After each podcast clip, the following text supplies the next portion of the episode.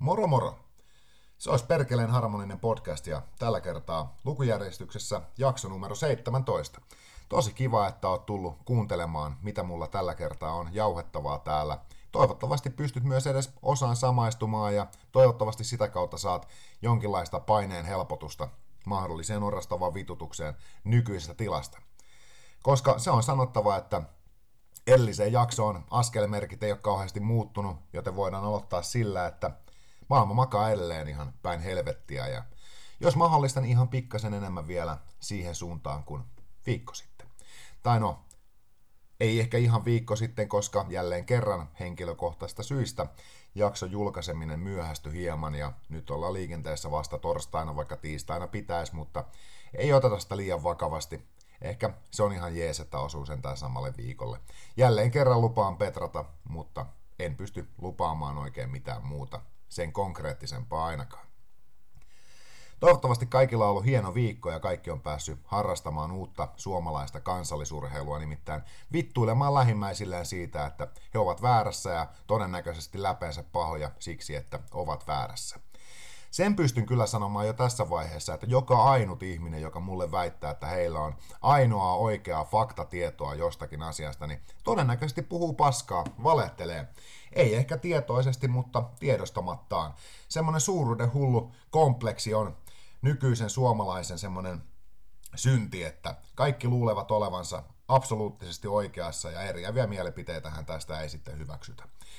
Tämä ei ehkä tuolla Facebookissa niin radikaalisti näy, koska siellähän tapana on pyöriä lähinnä siellä omassa kuplassa ja antaa ihmisille tavallaan niin kuin lupa osallistua niihin keskusteluihin sillä, että hyväksyy heidät kaveriksi tai jotain muuta, mutta tuolla Twitterissä ihmisaivojen sakokaivossa, lietelammikossa, niin tota, siellä keskustelu on kyllä kohtalaisen värikästä ja kyllä siellä myös on meikäläinen allekirjoittanut tuota leimattu putinistiksi ja Venäjän, mikä helvetti tämä termi nyt oli, venäläisten nuoliaksi tai lipojaksi, mikä vittu tämä nyt olikaan, ja vaikka ja mitä.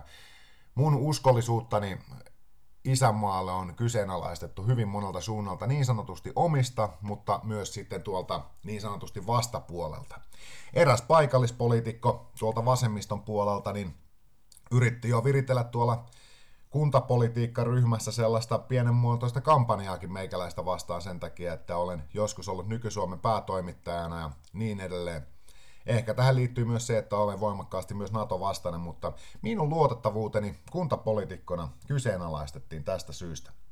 Onneksi itse on ollut sen verran avoin kaikista tekemisistäni nykyisyydessä ja menneisyydessä ja osittain myös tulevaisuudessa, että kellekään ei pitäisi tulla tämmöiset jutut yllätyksenä. Kuntavaalien antamalla mandaatilla niin ilmeisesti olen luotettava, mutta kaipa sieltä Supo sitten ottaa yhteyttä sinä päivänä, kun näin ei enää ole.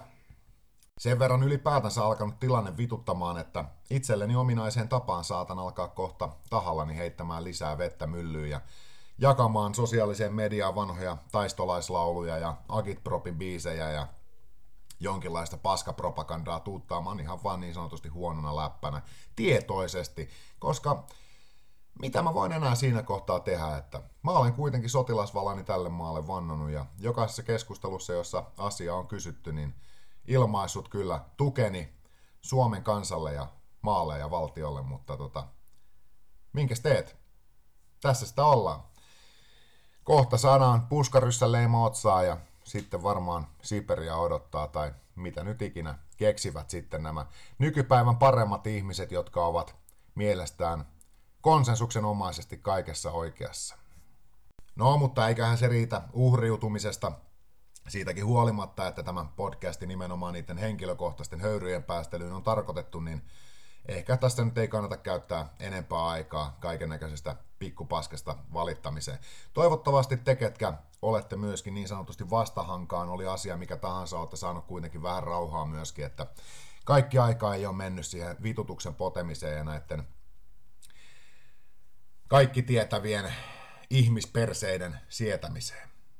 Koska vaikka tämä vastapuoli niin sanotusti, joka meitä toisin ajattelijoita niin sanotusti tykkää tylyttää, haluavat ajatella, niin meilläkin on ihan normaali elämä. Me käydään töissä ja meillä on lapsia ja harrastuksia ja sen sellaista. Ja kaikki se aika ja energia, joka me käytetään tyhjänpäiväisestä paskasta kinaamiseen netissä ja kaiken näköisiin perättömiin niin sanottuihin ilmiantoihin ynnä muihin skandaaleihin snapsilasissa reagoimalla, niin tuota, se on pois meidän normaali elämästä ja kyllä jossain vaiheessa tässä täytyy itse ainakin ottaa jonkinlainen tämmöinen pikku siivousoperaatio siihen, että mihin mä sitä aikaa oikeasti käytän.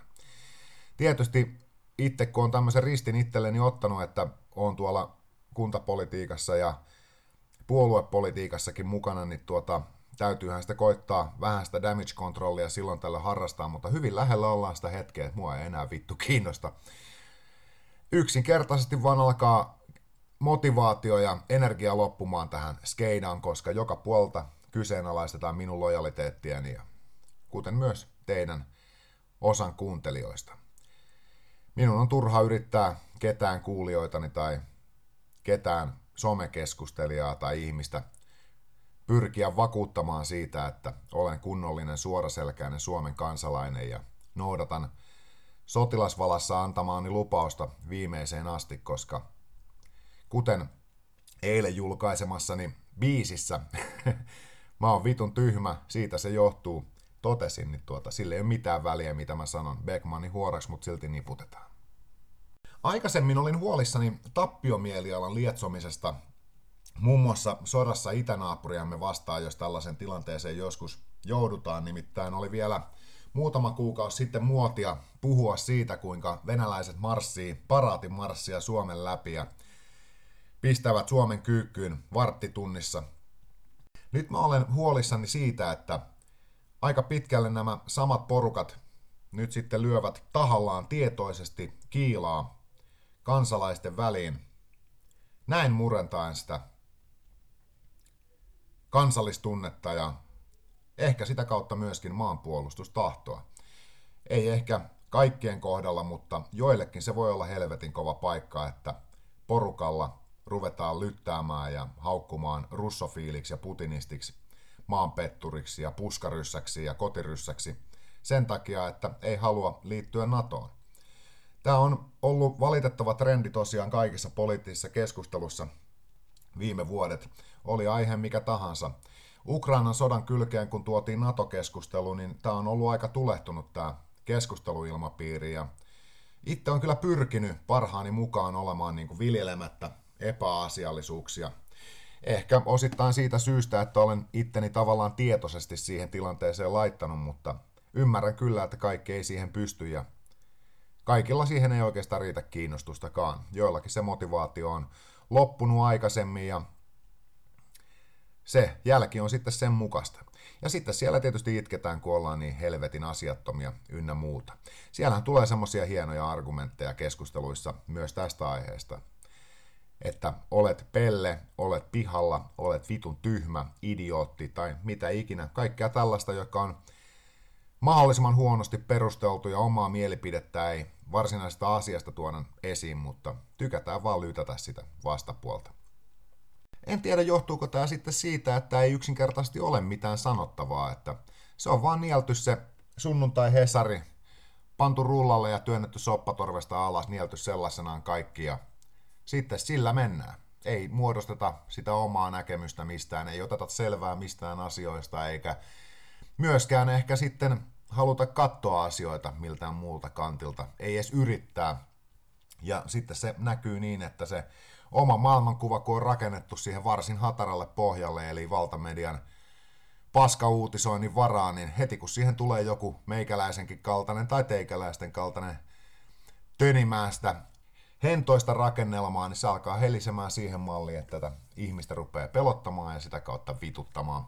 En tiedä, onko nyt ihan näinkään, mutta tämä nyt on yksi potentiaalinen vaihtoehto siihen, että minkä takia tämä NATO puolustajat ynnä muut on niin helvetin vihamielisiä tässä asiassa. Niistä alkaa itse asiassa pikkuhiljaa tulee mieleen ihan siis nämä äärivasemmiston ihmiset silloin, kun puhutaan maahanmuutosta tai homojen oikeuksista tai ylipäätänsä mistään, mikä heitä kiinnostaa. Koska he ovat hyvin aggressiivista porukkaa siitä huolimatta, että he väittävät yleensä olevansa rauhan asialla, niin olepa heidän kanssa eri mieltä, niin sota on pystyssä. Yksinkertaisesti ei pystytä olemaan eri mieltä. Siis on, semmoinen taito on kadonnut täysin, että ei vaan voida olla samaa mieltä siitä, että ollaan eri mieltä. Ja mun mielestä se on aika surullista, että se on sieltä äärivasemmistosta eksynyt myös sitten tänne muun normaalin kansan keskuuteen. Ja nykyään se on sitten niin, että jos ollaan jostain eri mieltä, niin ollaan toisen kurkussa kiinni tai vähintäänkin pannaan välit poikki. Se on tuolla sosiaalisessa mediassa nimittäin saanut nähdä jo ehkä satojakin kertoja tilanteen, jossa henkilö ilmoittaa, että jos et ole kanssani samaa mieltä, niin voit painua vittuun ja poistaa sitten Facebook-kavereista ja sitä kautta ehkä terminoi myöskin tuttava, kaveri, ystävyyssuhteita ynnä muuta siinä prosessin ohella.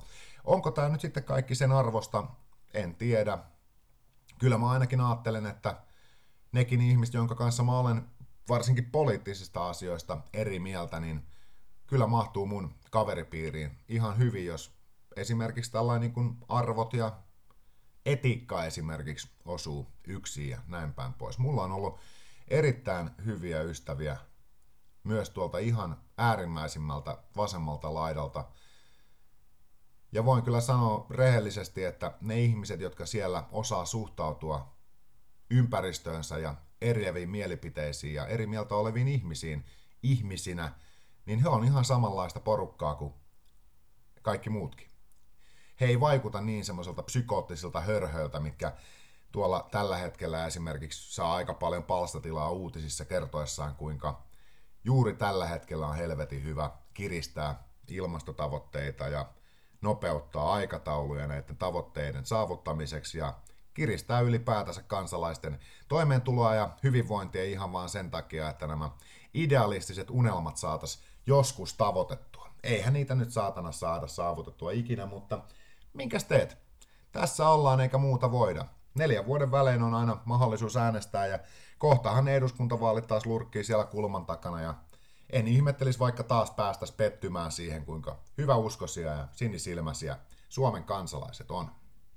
Sosiaalinen media nimittäin täyttyy valokuvista eri bensapumpuilta, joissa esimerkiksi 98 bensa alkaa maksaa yli kolme euroa. Ja onpa ollut semmoisia outoja tilanteita, että diisseli on ollut kalliimpaa kuin 98 bensa. Siellä täällä tosiaan tilanne tämmöinen on ja herää kysymys, että miksi tätä käyttövoimaveroa täytyy, niin kuin dieselveroa täytyy erikseen maksaa vielä, koska siinä vaiheessa, kun diesel on jo lähtökohtaisesti kalliimpaa kuin bensa, niin tällaiselle verolle ei pitäisi olla mitään edellytyksiä. Ja sekin on erikoinen homma, että diesel on joskus aikanaan ollut jätettä, jolle ei ole löytynyt käyttötarkoitusta, vaan se on vaan heitetty helvettiin, koska sille ei mitään käyttöä keksitty. Nyt kun se ei ole enää jätettä, vaan sille on löydetty käyttötarkoitus, niin sitä on hyvä verottaa sitten aivan viimeisen päälle. Ja tästä päästään itse asiassa jälleen kerran laittamaan toinen jalka tuonne huoltovarmuuden puolelle, koska Tämmöinen suomalainen nerokas keksintö kuin biodiesel ja biopolttoaineet, ne on kadonnut aika voimakkaasti tuolta keskusteluista. Meillähän täällä Suomessa metsä kasvaa niin, että tuhina käy, ja jos meillä ei olisi tämmöisiä vihervasemmisto hihuleita pyörittämässä tätä valtiota, niin meillä voisi olla aika lähellä tuommoinen polttoaineomavaraisuus, jos me pystyttäisiin vaikka puoletkin Suomen metsistä muuttamaan puhtaasti talousmetsiksi koska kuutiosta puuta saa 2 litraa diisseliä ja 1 litran bensaa. En tiedä kuinka moni ihminen tämmöisen faktan tiesi, mutta jos meillä Suomessa olisi halua, niin me voitaisiin olla omavaraisia polttoaineiden osalta. Se vaatisi tietysti uhrauksia pariltakin suunnalta. Ensinnäkin siltä suunnalta, että meidän pitäisi joustaa siinä, millä tavalla meidän metsiä käytetään. Meidän pitäisi olla paljon avomielisempiä metsänomistajia kohtaan siinä mielessä, että ne saataisiin talousmetsiksi muuttaa ne saataisiin niin sanotusti viljellä vaan puuta. Ja toisaalta taas meidän täytyisi olla myös avomielisiä siihen suuntaan, että pystyttäisiin mahdollisimman paljon suojelemaan niitä metsiä, että saataisiin luonnonvaraisia metsiä enemmän ja suojelualueita enemmän, jotta voitaisiin olla varmoja, että osa, merkittävä osa suomalaista kulttuuria, eli nimenomaan metsät, säilyisi osana suomalaista luonnonmaisemaa, eikä joka paikkaa tarvitsisi aina muutaman vuoden välein parturoida semmoiseksi raiskioksi.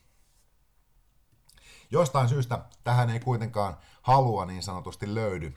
Mä nyt en ole mitään tarkkoja laskelmia tämän suhteen tehnyt, mutta jos mä nyt en ihan väärin ole tätä asiaa käsittänyt, niin se polttoaineen omavaraisuus voisi olla aika lähellä, varsinkin tämmöisillä uusilla, vähemmän kuluttavilla autoilla, niin polttoaineen omavaraisuus olisi tosiaan aika lähellä, jos puolet Suomen metsistä voitaisiin muuttaa talousmetsiksi. Ja eihän se nyt tarkoita, että niitä metsiä voi käyttää mihinkään muuhun, mutta kyllä mä aika personattomana pidän semmoista metsää, jossa on istutettu mänty tasaväleen joka suuntaan semmoisen parinkymmenen hehtaarin matkalta. En itse viihdy semmoisessa metsissä, mutta tämä nyt oli vaan tämmöinen yksi heitto, mutta jostain syystä tämä biodieseli on aika hyvin keskusteluista kadonnut. En sitten tiedä, mistä tämä johtuu, mutta tämä oli aika radikaali vaihtoehto, mutta tämä voisi olla ainakin osa Suomenkin huoltovarmuutta tämmöinen, että pidettäisiin tämmöinen optio ainakin nimenomaan erilaisia kriisejä ja poikkeusoloja varten, että meillä olisi niin kuin kapasiteettia sitten ja mahdollisuuksia tämmöistä biodiesel-toimintaa tai valmistusta laajamittaisesti täällä harjoittaa. Hyvä puolihan semmoista toiminnassa on sekin, että kun jotain ruvetaan oikein urakalla tekemään, niin sitä kohtaan kohdistuu yleensä sitten semmoisia paineita myös erilaisten uusien innovaatioiden tekemiseen, eli asiat halutaan varsinkin täällä lännessä.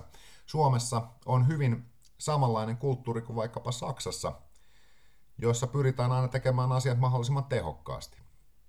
Tämä on aika uusi juttu ehkä Suomessa, mutta tota, verrattain uusi juttu, mutta tota, kyllä mä näkisin, että siinä voisi olla potentiaalia myös niin kuin vientituotteiksi näillä nimenomaan uusilla innovaatioilla, joihin tämä laajamittainen toiminta sitten pakottaisi. Nythän me ollaan täysin polttoaineiden suhteen ulkomaiden hyvän tahtoisuuden varassa ja kun puhutaan sitä huoltovarmuudesta nykypäivänä, niin kyllä mä pidän sitä aika helvetin huolestuttavana, että mä en tiedä, Suomen puolustusvoimilla ei taida olla yhtäkään höyrypannulla toimivaa panssarivaunua tai muuta vastaavaa, että siinä päivänä, kun suurvallat päättävät, että Suomipa ei saa enää polttoaineita, niin kusessa ollaan joka ainoalla rintamalla. Sekä sitten tuolla sodan että rauhan aikana, niin koska Suomi kulkee kumipyörillä, kuten rahtarit aikanaan tykkäsi ihmisiä muistuttaa. Suomi kulkee kumipyörien päällä ja sinä päivänä, kun näillä logistiikkafirmoilla ei ole ensinnäkin varaa ajaa niillä autoilla, tai vaihtoehtoisesti sitten ei ole diisseliä, jota sinne tankkiin työntää, niin tulee kuulkaa ihmiset nälkä.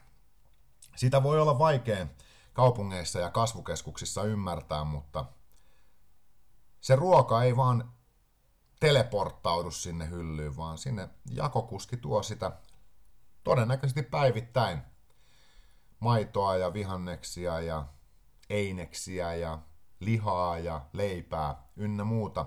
Ne ei vaan putkahda sinne hyllyyn, vaan se ketju on itse asiassa aika pitkä. Peruskoulussahan näitä on käyty läpi, mutta siltikin yllättävän monelta se tuntuu unohtuvan, että se ketju alkaa sieltä pellolta ja päättyy vasta sinne sinun pikkusuukkiisi. Siinä on välillä aika monta lenkkiä, pitäen sisällään myös tämän maaliikenteen.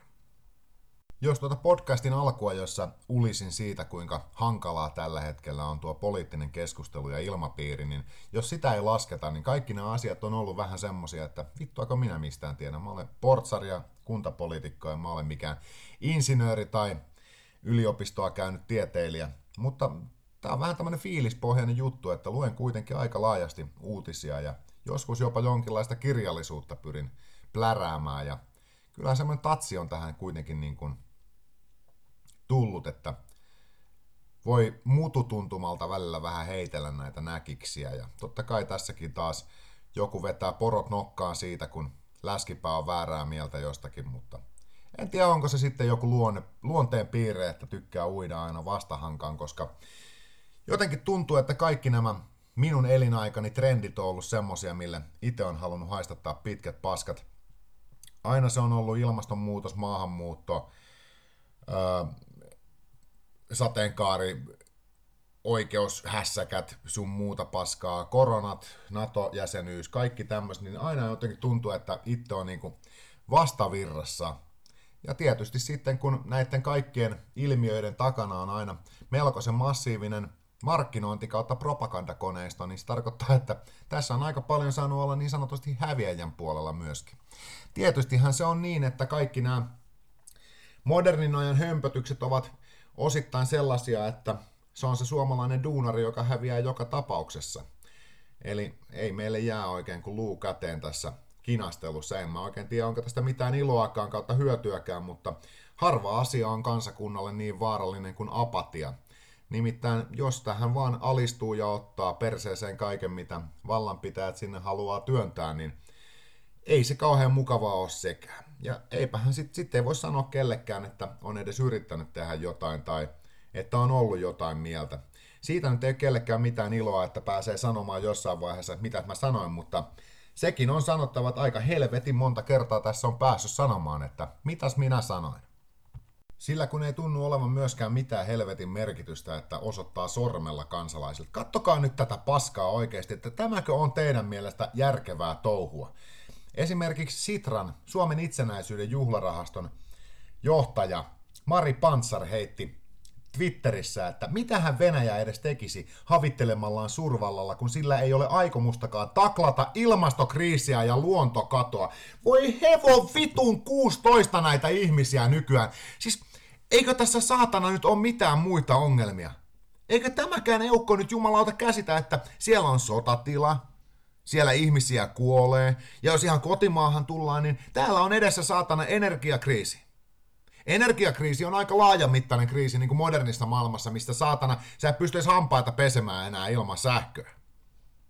Ja niin kuin puhuttiin, niin se tuo ruokatuotanto, niin kuin se, että se sieltä pellolta päätyy sinne sinun suukkiin, niin sekin vaatii aika vitusti sitä energiaa ynnä muuta. Meillä on poliittinen päätöksenteko menossa siihen suuntaan, että suomalaisia ei enää kohta tarvita mihinkään muuhun kuin pitämään saatana hopeatarjottimia kädessä tänne rajan yli tuleville ventovieraille ihmisille, jotka ei tule tänne tekemään mitään muuta kuin loisimaan meidän luomastamme niin sanotusta hyvinvoinnista. Joka semminkin meidän luoma hyvinvointi nykyään ei ole mitään muuta kuin perkele keskuspankista velaksi elämistä. Koska tässä maassa löydetään rahareikä joka ainoalle pennille ja sentille, minkä tämä kansa saa ikinä sieltä selkänahastaan irti väännettyä. Jos ennen puhuttiin, että herrat käärii rahat taskuun, niin jumalauta näiden meidän johtajien jakkupuvun fikkaan ei mahu edes niin paljon rahaa, mitä tämä kansa saa aikaiseksi. Niin on pakko keksiä jotain reikiä, mihin sitä rahaa vaan voidaan työntää ja tilkitä niin kauan kuin sitä vaan jonnekin menee, ettei sitä vahingossakaan tarvii valuttaa sitä päätöksenteon pyramidia alaspäin ettei sitä vahingossakaan sinne alimpaan kerroksen, eli meille kansalaisille, valu vittu vähääkään. Vaan tärkeää on se, että meitä saadaan kuristettua ja meitä saadaan hallittua mahdollisimman tehokkaasti, että meitä voidaan sitten erilaisten kriisien ja erilaisten kompasteluiden takia pyytää työskentelemään vielä pikkasen kovemmin. Että sitten kun orvaskesi paistaa, niin voidaan pitää parin viikon loma kesällä ja käydä vittu Kanarialla ja laittaa vähän linimenttiä, että voidaan taas parin viikon päästä palata sitten täysivoimaisena takaisin töihin tekemään sosialistisen Suomen ihmemaata. Saatana mitä touhua tää on.